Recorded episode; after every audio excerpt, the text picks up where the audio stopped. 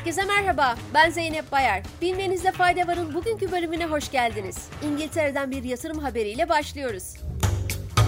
İngiltere Başbakanı Rishi Sunak, ülkesinin yapay zeka alanındaki kabiliyetini arttırmak için 100 milyon sterlinlik fon sağlayacağını bildirdi.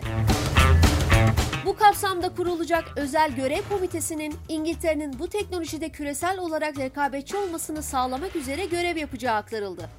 Açıklamada görüşlerine yer verilen Sunak, bu alandaki yatırımla İngiltere'nin 2030'a kadar bilim ve teknoloji süper gücü olma hedefine katkı sağlayacağını söyledi. Walt Disney'den bir işten çıkarma haberi daha geldi. Reuters'ın konuya yakın kaynaklara dayandırdığı haberine göre Walt Disney maliyetlerde 5,5 milyar dolar tasarruf etmek amacıyla 7 bin çalışanı işten çıkarmaya hazırlanıyor. Söz konusu kaynaklar işten çıkarmaların Disney Entertainment gibi segmentlerde gerçekleşeceğini ancak tatil yerlerinde saatlik ücret alan çalışanların bu karardan etkilenmeyeceğini belirtti. Bankacılık sektöründe ses getiren bir akademik çalışma ile devam ediyoruz. ABD ve Avrupa'dan 5 finans profesörünün yaptığı araştırma, sosyal medya platformu Twitter'ın iflas eden Silicon Valley Bank'ten kaçışı körüklediğini ortaya koydu.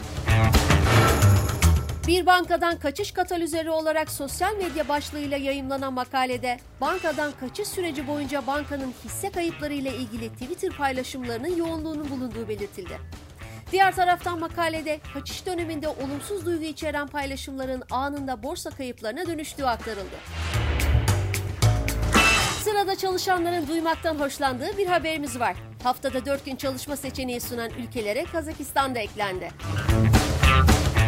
Kazinform'un haberine göre çalışma kanununda yapılan yeni düzenleme sonucu Kazakistan'da çalışanlar Temmuz 2023'ten itibaren haftada 5 gün yerine 4 gün mesai yapabilecek. Diğer taraftan özel sektörün ise 4 günlük çalışma seçeneğini kendi iş yönetmeliği çerçevesinde belirleyebileceği açıklandı.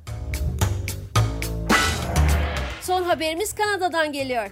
Kanada halkının çoğunluğunun 6 Mayıs'ta taç giyecek olan İngiltere Kralı 3. Charles'ı ülkenin devlet başkanı olarak tanımak istemediği belirtildi. Kamuoyu araştırma şirketi Angus Reid'in 2000'in üzerinde Kanadalı ile gerçekleştirdiği anket sonuçlarına göre katılımcıların %63'ü İngiltere Kralı 3. Charles adına yemin etmek istemedikleri ve kullandıkları para üzerinde kralın görselinin basılmasını tercih etmedikleri kaydedildi. Bugünlük bu kadar. Yarın tekrar görüşmek üzere. Hoşçakalın.